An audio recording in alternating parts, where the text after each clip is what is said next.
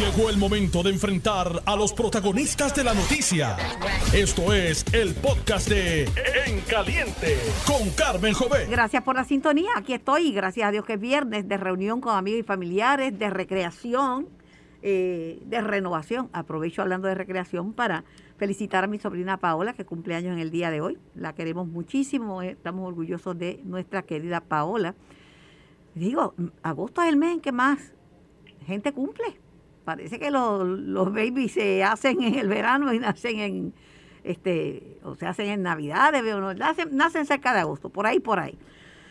Estamos en vivo y vamos a comentar la noticia más importante de la semana y del mes y de mucho tiempo, que es el arresto previamente anunciado de la exgobernadora Wanda Vázquez Garced. Pero debo significar que los dos gobernadores que han sido arrestados y acusados por los federales, primero Aníbal Acevedo Vila y Wanda Vázquez, es por el mismo tema, con algunas variantes, ¿verdad? Y los cargos podrán ser diferentes, pero lo que está envuelto es el financiamiento, coger dinero, utilizar dinero de maneras que no sean la correcta para financiar campañas políticas, ¿verdad? Tengo, para comentar sobre este tema, al comisionado electoral del Partido Popular, licenciado Ramón Torres. Saludos, Ramón. Saludos, Ramón. Buenas tardes. Saludos. Buenas tardes. Y tengo también al comisionado alterno del Partido No Progresista, Edwin Mundo Ríos. Saludos, Edwin. Saludos. Carmen, saludos, Ramón. Saludos,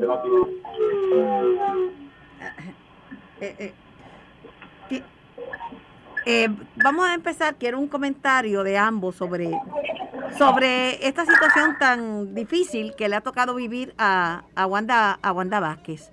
Empiezo contigo, Ramón. Bueno, tres dimensiones de la situación. Personalmente es algo lamentable. Yo fui abogado de una práctica criminal del derecho y los casos no solamente los sufre quien lo arrestan, también los sufren los familiares. Así que desde el ámbito personal es una tragedia.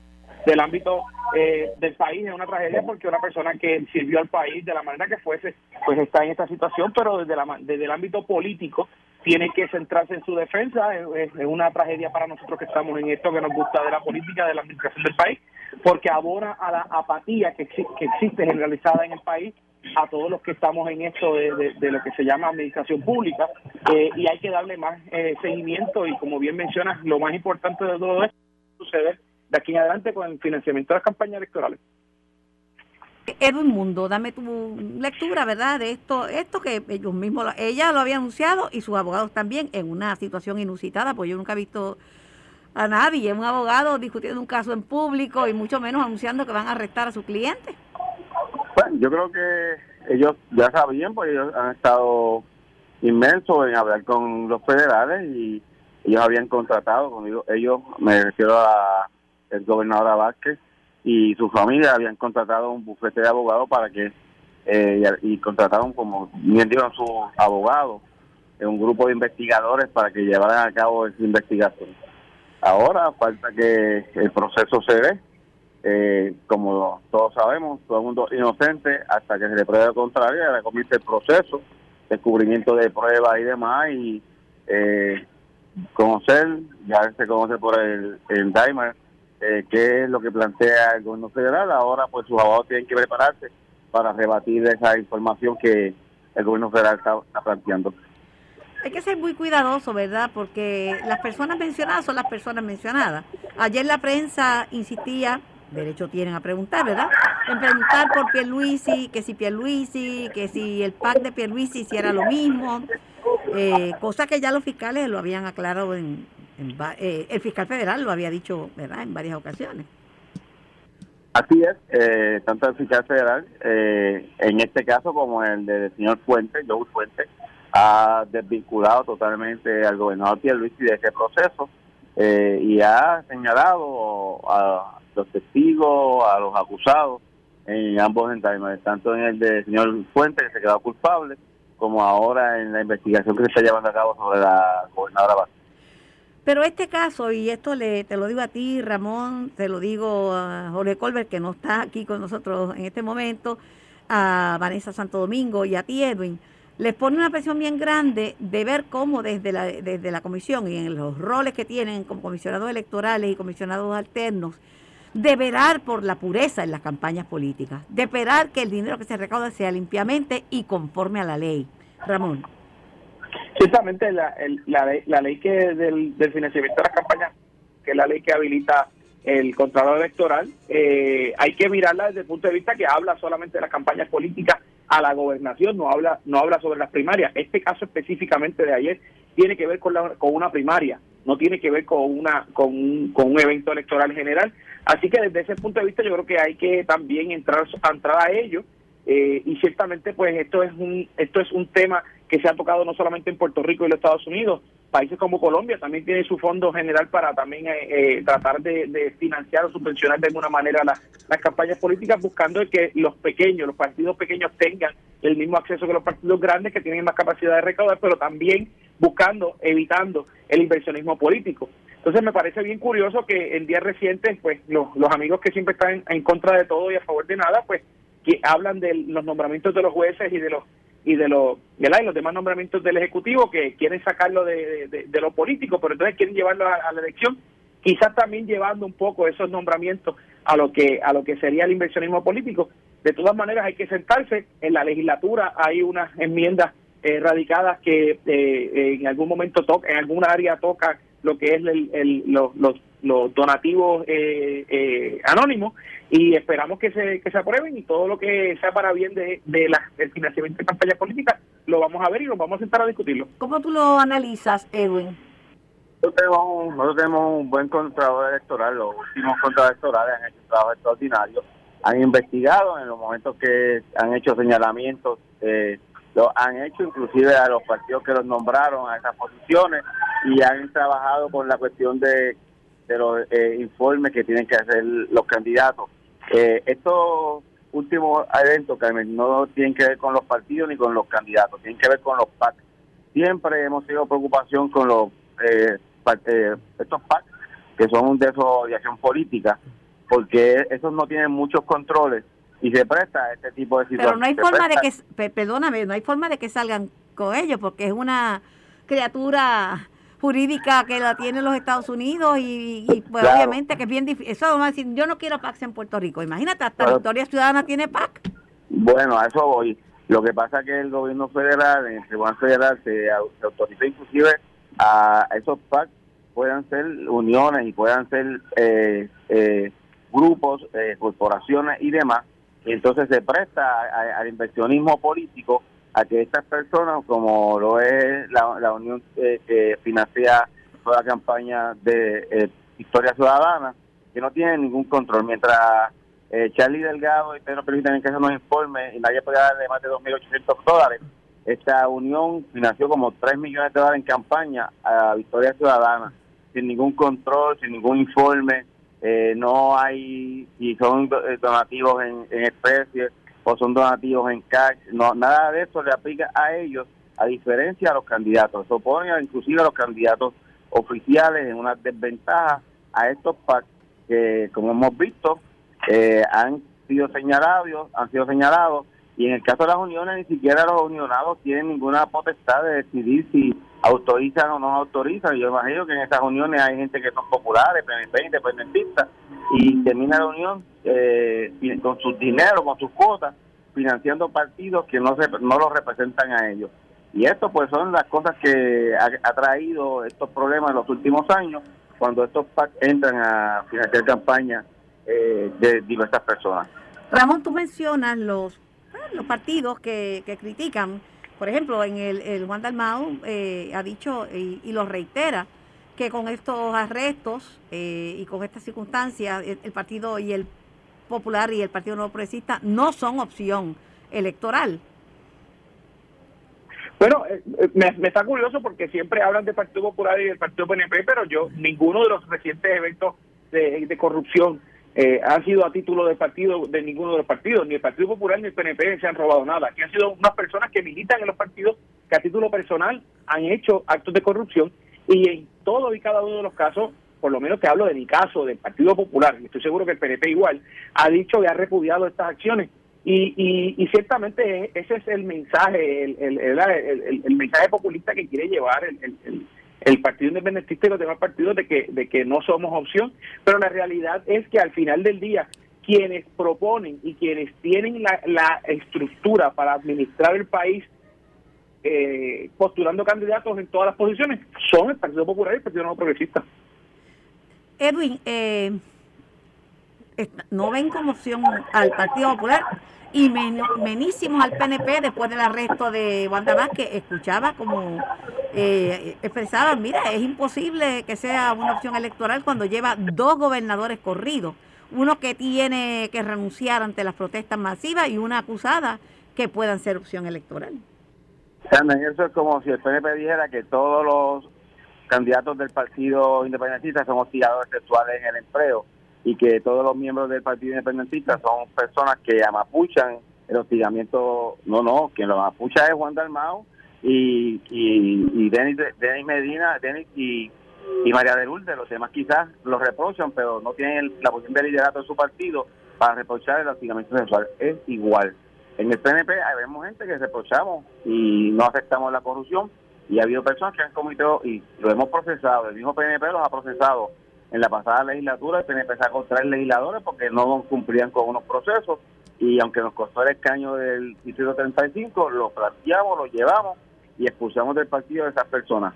El PNP se nota más porque, como dice Ramón, y el Partido Popular postulamos en todas posiciones, y tú postulas a 30, pues quizás entre 30 no haya alguien que cometa aún, pero cuando tú tienes que postular 1,000 y pico de candidatos, pues entonces puede que surjan algunas manzanas, pero lo importante es estar presente, vigilarlos y sacarlos de carrera cuando cometen algún delito.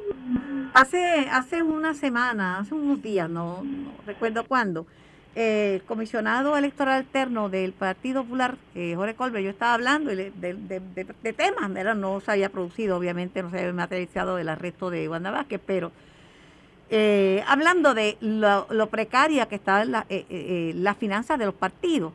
Muy poquito chavo en el Partido Popular, muy poquito chavo en el PNP. En la campaña de Pierluisi sigue, para Pierluisi para la gobernación tiene millones, tiene por lo menos más de cerca de $2 millones, pero el PNP como institución, pues con poco dinero, el Partido Popular como institución con poco dinero, y que el PIB como institución, pues tenía mucho dinero.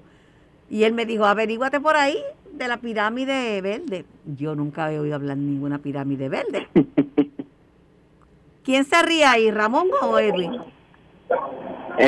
Bueno, ¿o los dos? Ciertamente de algún lugar pues salen esos recaudos y pues ciertamente su forma de recaudar ellos tendrán. No sé qué decirte. ¿Y tú, Edwin? ¿Tú has oído algo de alguna pirámide verde? Bueno, esas cuentas que están inclusive... obligando a empleados de la comisión y de gente allegados ahí a dar donativos, pero yo no voy a especular de las cosas que no me contan. Yo prefiero trabajar con las cosas que me contan y las cosas que conozco. Lo que no me contan no me gusta, no voy a especular como hace el Partido Independentista, que acusa a todo el mundo de lo que ellos no saben. Yo pregunto, porque él me tiró esa, yo como no lo había oído, pues déjame preguntarle, porque yo no he oído nada de eso, pirámide verde. No he oído eso. Ciertamente no sería... si fuese de esa manera, pero igual como dice Edwin, o sea, si es una especulación de mi parte, pero si debe ser cierto, pues evidentemente debe ser ilegal. ¿Es opción el Partido Popular todavía o no es opción para el electorado? ¿Es opción el PNP o no es opción para el electorado? Ramón, inmediatamente después Edwin Mundo Ríos. Por supuesto que sí, estamos allí, fuimos opción en el 2020, tenemos 41 de 78 alcaldías, mayoría en Cámara, mayoría en Senado, mayoría simple en Senado. La realidad es que el Partido Popular es un partido que postula todo y cada uno de sus candidatos que son probados, candidatos que son buenos, candidatos que llevamos la oferta al país, y el país decide, y decidió estas últimas elecciones que la mayoría de sus funcionarios electos iban a ser del Partido Popular, y así mismo en el 2024 nos estamos preparando para ganar la mayoría de los escaños electos en el país, y que si somos opción, por supuesto que somos opción. Edwin, después de este cantazo, ver a Wanda Vázquez, ¿verdad? Que no se votó por ella, pero accidentalmente se convirtió en gobernadora de Puerto Rico, arrestada. ¿Es opción o este es un rudo golpe para el PNP? Pues te repito, de 1,000 y pico de candidatos, uno no es representativo del PNP. El PNP es una colectividad de gente seria, honesta, decente, que se ha presentado elección tras elección al pueblo puertorriqueño, y la gente tiene la oportunidad de votar democráticamente. Nosotros no ponemos gente de dedo en la papeleta, nosotros dejamos que el pueblo de Puerto Rico los escoja en primaria y después se los presentamos al resto del pueblo, a diferencia de otros que se sientan y es una machina, hoy eres tú y mañana soy yo. Y nosotros pues no hacemos eso, nosotros vamos todos a elección y todos participan del proceso y todos tienen que ir a una primaria y ganarse el favor del pueblo. Claro, pero no es cualquier PNP, estamos hablando de una PNP que llegó a la más alta, que ocupó la más alta magistratura del país, la gobernación, como no es ningún popular, Aníbal Acevedo Vila, que era gobernador. Sí, pero la Wanda Vázquez, no, un jurado lo determinó, lo declaró culpable. La señora Wanda Vázquez no fue electa por el PNP, Carmen. No fue electa, pero fue gobernadora constitucional, no electa. Sí, no, yo no digo que fue electa, pero fungió como gobernadora, ocupó esa magistratura con todos los deberes y obligaciones del cargo, aunque no fuera electa. Porque así la Constitución lo determina, no porque ningún PNP haya prestado su voto en ninguna de las elecciones, porque en la única elección que participó, los PNP la rechazaron. Así que no podemos decir que la señora Wanda Vázquez era representativa del PNP. Pero aún así, porque no fue electa por el PNP. Aún así, 100,000 progresistas le dieron el voto en la primaria, Edwin. Claro, pero la mayoría del PNP la rechazó. Y vuelvo y te repito, Wanda Vázquez es un caso. El PNP postuló 1,028 candidatos y el resto nadie puede plantearle que ha pasado por ese proceso. Y en el caso del gobernador, en las dos investigaciones, el gobierno federal ha dicho que no tiene nada que ver con la situación de la corrupción que algunas personas han participado. Le pregunto a ambos, y es mi última pregunta. Comienzo contigo, Ramón, luego voy con Edwin. ¿Es opción el financiamiento de las campañas políticas para que no tengan que recaudar y limitar el tiempo de la campaña, de la duración de la campaña, para que no tengan que recaudar y no se ven estos líos, pay for play, te doy tanto si me haces tal o cual favor? ¿Sería una mejor opción el financiamiento total de las campañas políticas? Por supuesto, es una opción siempre y cuando al momento de redactar esa legislación, porque debe ser por legislación, esté basada en estudios científicos, en prueba empírica, y que esté basada en estudios que ya hayan probado que funcionan. No puede ser que nos sentemos a escribir y a inventar y a improvisar de momento para entonces después darnos cuenta a mitad de camino que el concepto no funcionó. Si está centrado en estudios científicos y en pruebas ya que ha sido probada, yo no tengo problema. Y tú, Edwin, ¿qué opinas tú de que sea financiada la campaña totalmente por el gobierno, la campaña política, y que se limite el término, verdad, que no sea una campaña que dure casi todo el año? El problema de financiar la campaña es que es totalmente incongruente con lo que la gente plantea. La gente no quieren que se financie la Comisión Estatal de Elecciones durante 4 años. ¿Tú te imaginas que ahora mismo tenemos 5 partidos? Yo te garantizo que si financias la campaña vas a tener 8. Y le tienes que dar 80 millones entre los 8 partidos, pues realmente las finanzas de Puerto Rico no aguantan eso. Lo que hay que seguir fiscalizando, y vuelvo y te repito, el contrato electoral en Puerto Rico ha funcionado muy bien, es una figura que todo el mundo respeta, y tenemos que seguir trabajando, y el que meta la mano, pues hay que meterlo preso, eso no cabe la menor duda. Pero aquí, en los 2 casos que se han planteado con financiamiento de campaña, tanto el de Aníbal como el de Wanda, pues se han descubierto por el gobierno federal y se han procesado. El caso de Aníbal salió a suelto, vamos a ver qué pasa con el caso de Wanda. Ramón,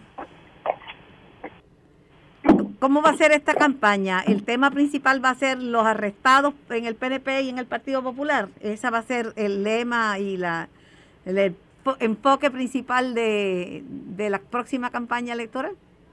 Pues mira, yo no te podría contestar esa pregunta a esta altura, estaba muy prematuramente para eso, pero ciertamente va a tener un gran protagonismo esos 2 temas que has mencionado, no solamente de parte del Partido Popular y del Partido No Progresista, sino también de los partidos pequeños, pero ciertamente es como he mencionado, o sea, de un partido en donde postulamos candidatos a todas las a todos los puestos posibles, pues ciertamente hay la probabilidad de que uno o dos salgan mal. Eso no significa que lo estoy condonando, lo que significa que tenemos que trabajar con eso y el partido prepararse hacia eso. Agradecida, gracias Edwin por tu participación, lindo fin de semana. Y gracias a ti, Carmen, y saludos a todos. Ramón, el lunes vamos para encima de los vaqueros. Sí, va a ganar los atléticos, así es. Los atléticos, así es. Pero tú y yo, ¿ves que Ramón y yo coincidimos algo, Carmen? Van a ganar los atléticos. Para mí que van a ganar los vaqueros. No, le quitamos a los capitanes y ahora vamos a traer a los vaqueros. Los capitanes son buenos también, bueno, hay que ver que ganen mejor. Gracias, se me cuidan. Me voy a la pausa, regreso con más de En Caliente. Estás escuchando el podcast de En Caliente con Carmen Jovet de Noti 1630. Por Noti 1630 y por el 94.3 FM. Bendito, estoy consternada por el gruero que estaba tratando de enganchar un carro y que se lo llevó enredado un conductor que chocó. El conductor de la grúa se preparaba para realizar el enganche de otro auto y salió expulsado y murió mientras era llevado al hospital. Santo cielo, ni siquiera se puede uno bajar del carro cuando tiene un problema o socorrer a una persona. Ay, hablemos un poco de la economía y de lo que se está viendo que podría ser un rudo golpe a la economía de los Estados Unidos y por ende de Puerto Rico, porque están interrelacionadas. Tengo en línea al profesor Juan Mercado, profesor de Ciencias Políticas de la Universidad de Puerto Rico, recinto de Arecibo. Profesor Mercado, buenas tardes.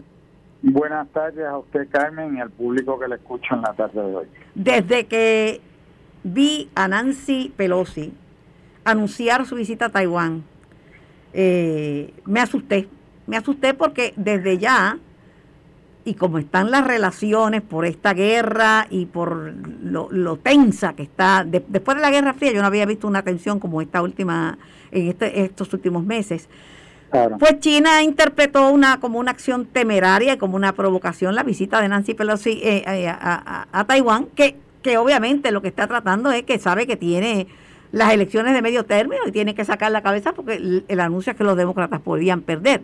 Pero cada acción tiene su reacción, porque ese conflicto en Asia podría desencadenar una desestabilización política de graves consecuencias económicas, trastocar la cadena de suministro, la cadena de producción, o sea, encarecer o haber ausencia de productos, porque antes era todo made in Japan, ahora es todo made in China. Deme su lectura, profesor.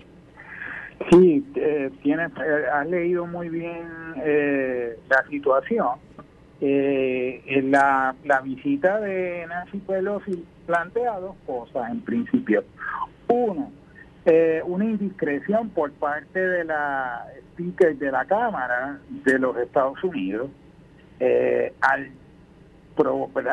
hacer una visita de carácter oficial a un país que para efectos de China rompe con una política histórica de una sola China, donde la República Popular de China reclama el territorio, la isla de China Taipei como parte integral de su territorio, y que pues ciertamente ha sido reconocido por los Estados Unidos, pero China hace un reclamo territorial importante sobre esto. Y China no es cualquier socio de los Estados Unidos, socio comercial. Tiene la deuda de Estados Unidos en sus manos. Claro, China es dueño de gran parte de la deuda comercial, de la deuda fiscal de los Estados Unidos. Además, es un socio comercial muy importante, es un mercado de 1,000 millones de habitantes, donde los Estados Unidos ha logrado penetrar y el cierre de ese mercado puede tener efectos muy negativos hacia la producción norteamericana, además de lo que tú planteabas, que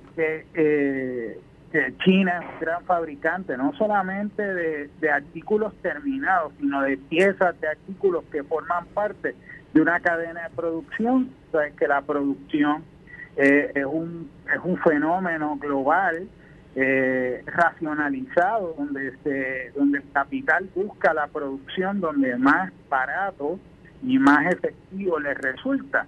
En ese contexto, el sacar a China de la ecuación podría tener efectos muy importantes para la producción en los Estados Unidos y en otros países del mundo.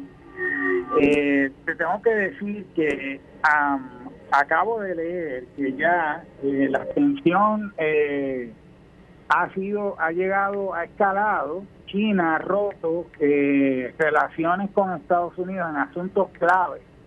En asuntos relacionados a medio ambiente, a asuntos militares de alto nivel y a otros asuntos comerciales, lo que establece una tensión mayor a la provocada por la visita de Pelosi y a los ejercicios militares que siguieron, que incluyeron pruebas balísticas, pruebas de misiles que llegaron hasta el mar, hasta una zona de exclusión comercial perteneciente a Japón. 5 misiles llegaron hacia esta zona. Y yo no creo, ¿verdad?, que no es conveniente ni para China, ni para Estados Unidos, ni para el resto del mundo. Es conveniente una guerra con China, entre China y Estados Unidos. Pero en última instancia, yo considero, coincido contigo, que es un acto de indiscreción y un acto por parte de la Speaker de la Cámara y un problema en la política exterior de los Estados Unidos, que en última instancia quien lleva a cabo la política exterior es el presidente, que no ha sido muy efectivo en este departamento. Está siendo bien generoso al decir que no ha sido bien efectivo, ha sido desastroso, ¿saben? Ese departamento. Exacto, coincido contigo. Estamos demasiado elegantes, profesor, porque yo le digo que yo no había sentido tanto temor, y yo soy nacida después de la Segunda Guerra Mundial, y he vivido todos los conflictos de Vietnam, Corea era chiquitita, pero me acuerdo, Y esta inseguridad, porque primero China no está contenta con la intervención militar de Estados Unidos en Ucrania. Claro. Pero ha sido bastante, o sea, el primer ministro de China ha sido, vamos a decir, prudente, porque no ha hecho un issue internacional, pero al tocarle Taiwán, eso era de verse. O sea, uno tiene que, en la política... Sí, en el plano internacional, y perdona que te interrumpa, y va con relación a lo que tú estás planteando, China se había comportado de manera muy pragmática, tanto en términos internacionales, ¿verdad?, en las negociaciones multilaterales que se están dando con relación a la guerra en Ucrania, sino también en las Naciones Unidas, porque no había torpedeado las resoluciones que ha promovido los Estados Unidos y los países europeos. No obstante, China puede ser un elemento fundamental. La tensión de relaciones de Estados Unidos con China puede tener como consecuencia que China abra su mercado un poco más a Rusia, y entonces las sanciones impuestas por la Comunidad Europea y los G7 se hagan sal y agua, porque en última instancia lograría acceso a mercados internacionales Rusia, y entonces así podría darle oxígeno a las pretensiones rusas y a la actividad comercial en Rusia. Así que pues por donde quiera que lo veamos, es una ecuación complicada para los Estados Unidos. Ya hay unas expresiones de los G7 que han un poco criticado la severidad de la reacción de China, pero como tú bien has planteado, esto es un balance muy delicado que ha existido históricamente, y la intromisión de Pelosi en la ecuación lo ha complicado severamente. Bueno, Nancy Pelosi yo creo que ha sido en este caso bastante, como lo digo, egoísta, porque obviamente ya no tiene que perder. Ella claro. Se está proyectando con fuerza, sabe que vienen las elecciones de medio término, con razón o sin ella, los trompistas están avanzando, aún las vistas en que ha habido personas condenadas a sentencias tan largas como 7 años por la toma del Capitolio, pero los políticos a la hora de la verdura lo que les importa es su imagen personal y proyectar. Se necesita un desprendimiento más grande, ¿verdad? Porque la gente no está viendo cómo esto nos puede afectar a nosotros. Como la guerra en Ucrania nos hizo más cara, digo, a los que pagan luz con petróleo. Yo tengo luz por energía solar.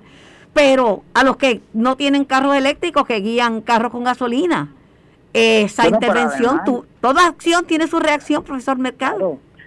Fíjate que la guerra con Rusia ha hecho, entre Ucrania y Rusia, ha hecho más difícil el acceso a granos, ¿verdad?, que son necesarios para la producción de cereales, ¿no? Por otro lado, tú bien has planteado el problema mundial del combustible y de los hidrocarburos. Y estamos viendo cómo antes de la guerra, antes de esta tensión en las relaciones entre Estados Unidos y China, habíamos visto que a consecuencia del COVID la producción se había retrasado y el tránsito de bienes entre China y Estados Unidos se había retrasado a consecuencia de las políticas que ha adoptado China de provincia a provincia para evitar la propagación del COVID. Bueno. Y entonces pues vemos que esto agrava la situación. Yo lo que le puedo decir, profesor Mercado, aparte de desearle que tenga un lindo fin de semana y agradecer su participación en el programa, que Dios nos coja confesado, porque no, están jugando por la paz mundial. Jugando con la paz mundial. Y tengo que decirte, para terminar, que en este contexto, porque habrá personas que puedan, como Pelosi, estar inclinados a plantear, bueno, pero es que Taiwán necesita una demostración de alianza para el sostenimiento de la democracia. Yo creo que es algo que tiene sentido, pero en última instancia, en el plano internacional, los países existen conforme a sus intereses. Y como decía Henry Kissinger, los países no tienen amigos o enemigos permanentes, tienen intereses permanentes. Así mismo es. Gracias, profesor Mercado, por su tiempo. Siempre ha sido un privilegio y gusto en escucharla y saludar a sus radio oyentes. Igualmente, profesor Mercado. Bueno, la salud es un tesoro y cuando uno la pierde, entonces sí que se lo llevó pateco. Ha habido muchas noticias muy negativas relacionadas con la salud.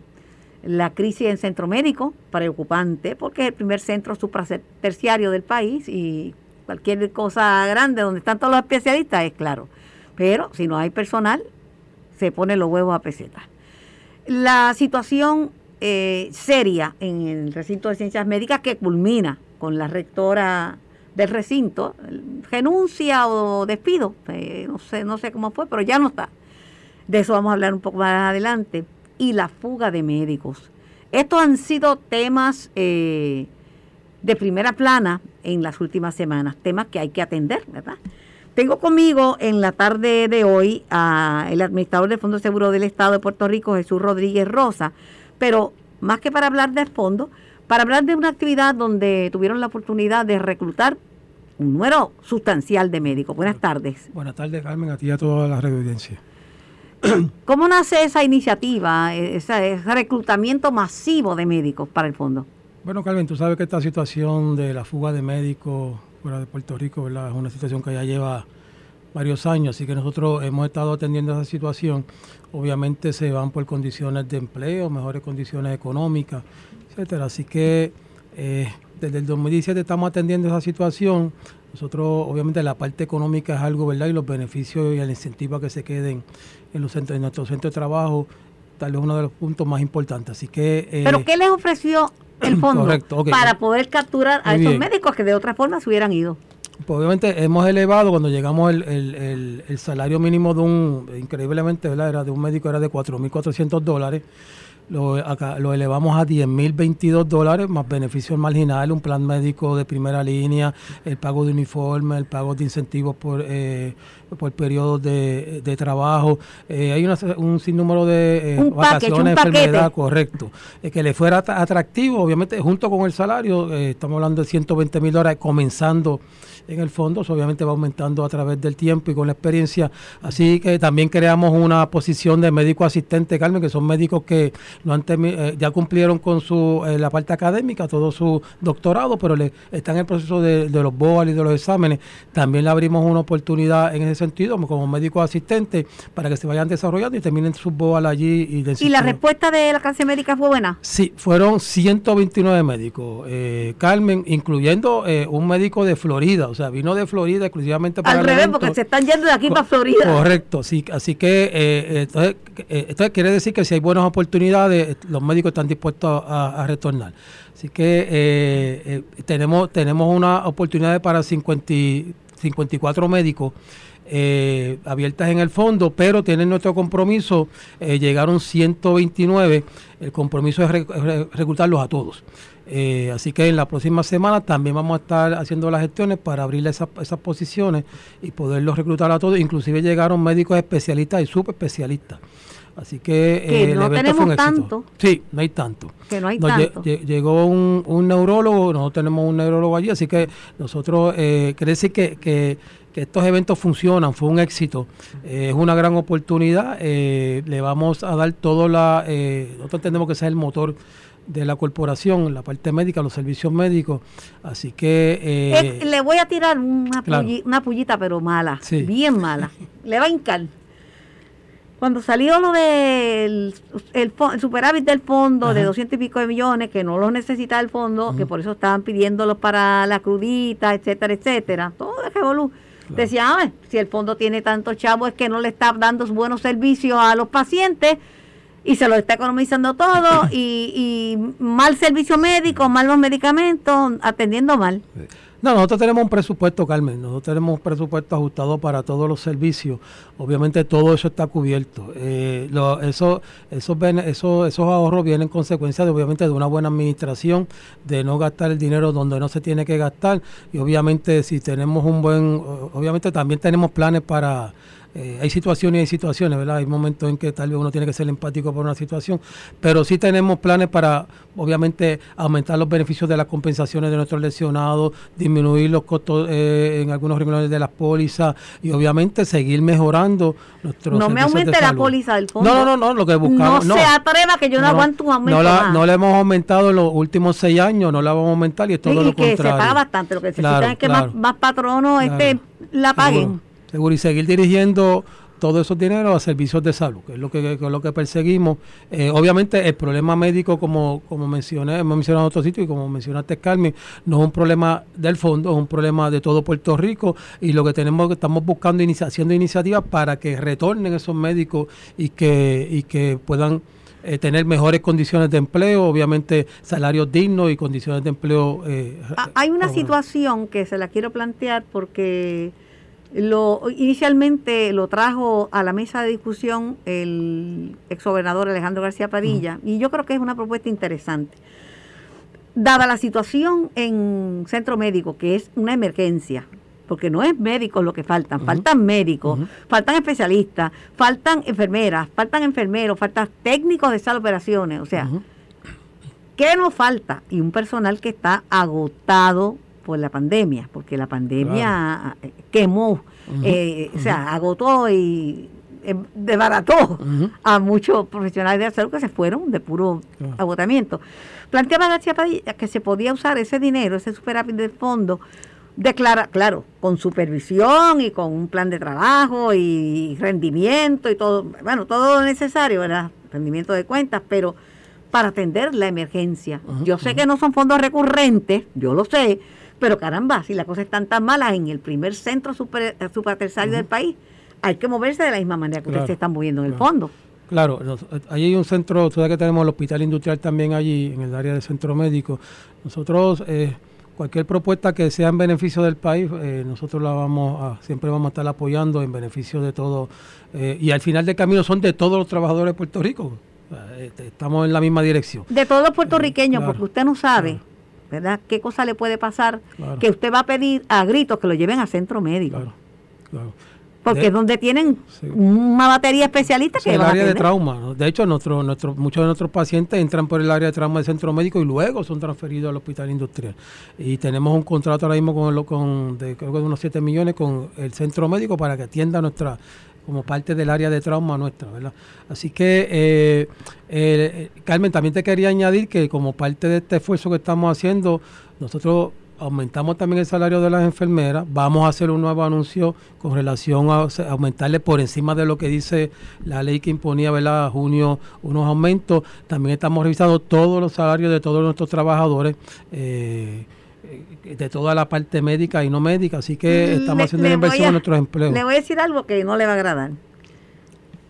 Siempre los trabajadores van a decir que están insatisfechos, claro, y se van a quejar porque tardaron tanto, uh-huh, tantas administraciones sin aumentar, que ahora, uh-huh, aunque esta administración le doble el sueldo y siempre le va a parecer poquito, claro, porque la base es pequeña, ¿ves? Uh-huh. Uh-huh. Pues fueron tanto y tanto tiempo a los maestros les han aumentado, aumentos sustanciales, pero están de nuevo para la calle porque es que esperaron tanto, claro, a los policías le han aumentado. Pero la base para el aumento era una base pequeña. En eso, Carmen, te tengo que decir, nosotros hicimos un contrato con la Oficina de Administración y Transformación de los Recursos Humanos, o ATRH, del Gobierno de Puerto Rico, que incluía para hacer este plan de clasificación y retribución, que el producto es obviamente la parte de retribución, donde ellos están haciendo un análisis económico con compañías que han subcontratado, para que estos números sean lo más parecido a lo que es la industria privada, ¿verdad? Así que no deben estar muy lejanos, sí, obviamente, de lo que es la realidad económica de hoy, y estamos conscientes de que, como tú bien dijiste, estos planes de clasificación no se realizaban en los últimos 30 años. Imagínense, esperaron. Así que nosotros estamos tratando de por lo menos llevar a lo más cercano de lo que es, de lo que sería un contador en la corporación, un contador en la empresa privada. ¿El industrial está funcionando bien? Sí, obviamente, ¿verdad? Tenemos siempre, está funcionando bien, tiene la capacidad, tiene la cantidad de empleo de médicos, y como tú bien dijiste, siempre hay situaciones de día a día, siempre las van a ver en todo sitio. Pero no han tenido el éxodo masivo de enfermeras. Nosotros por lo menos te tengo que decir que el fondo, como tú bien dijiste, siempre van a haber exigencias, pero dentro de la cuestión de la paga, la seguridad de empleo, la seguridad de un buen plan médico, que nosotros luchamos con la Junta de Supervisión Fiscal, los beneficios están allí, ¿sí?, y los vamos a seguir mejorando, y esto es parte de nuestro plan: mejores salarios para nuestros médicos, mejores salarios para nuestros enfermeros, mejores salarios para todos nuestros empleados. Es un proceso de 30 y pico de años que no se hizo. Estamos aceptando ese reto y lo estamos sobrepasando. Así que es cuestión de un poquito más de tiempo para irlo llevando, ¿verdad? Son cosas que no suceden de la noche a la mañana, es mucho tiempo que ha pasado, pero lo estamos llevando a por lo menos traerlo un poco más al día de hoy. Así que el compromiso está allí, lo vamos a llevar, es cuestión de un poquito más para hacerlo, y lo tenemos que hacer bien, ¿verdad? El gobierno está regulado por todos lados. Claro, no, claro. Así que, hay que hacerlo bien. Estos son análisis, son procesos que hay que entrar en análisis actuariales, que tampoco podamos llevar a insolvencia tampoco al fondo. Tienen que haber también, por otro lado, también tenemos que mejorar las compensaciones a los lesionados. Por otro lado, también están quienes hacen los servicios, que son los patronos. Agradezco la visita al administrador del Fondo de Seguro del Estado. Bueno, ojalá que todo salga bien, porque vuelvo y digo, la salud es un tesoro. Claro. Cuando perdemos salud, estamos mal. Con salud todo es posible, sin salud no. Claro. Gracias y que tenga un lindo fin de semana. Gracias, Carmen, por la oportunidad. Seguro. Voy a la pausa y cuando regrese voy a hablar, ¿verdad?, de temas interesantes políticos, porque ha sido una semana intensa para nuestro país, y quiero ver diferentes puntos de vista en torno a lo que está pasando en Puerto Rico y repercusiones en el exterior. Esto fue el podcast de En Caliente con Carmen Jové de Noti 1630. Dale play a tu podcast favorito a través de Apple Podcasts, Spotify, Google Podcasts, Stitcher y Notiuno.com.